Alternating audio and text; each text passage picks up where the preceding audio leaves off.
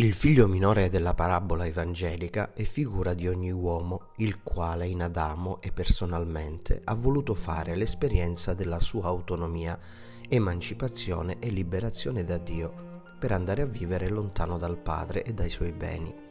Senza Dio non c'è vita, le risorse si esauriscono e l'uomo nella sua solitudine di peccato e di morte mangia il cibo dei porci, vive cioè nell'immondo e dell'immondo si nutre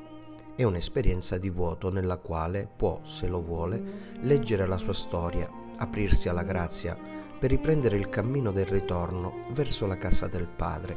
Nel pentimento e nella conversione le porte del regno si riaprono e per noi si farà festa, grande festa, si celebrerà la festa della vita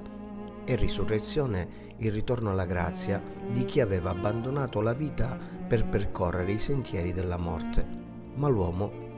non sa comprendere l'amore infinito di Dio, nella sua grettezza non vuole la conversione di suo fratello. Ogni meschinità spirituale rivela l'assenza in noi del vero amore. Dobbiamo allora convincerci che in fondo siamo noi ancora tanto lontani dalla casa del Padre, anche se viviamo in essa col corpo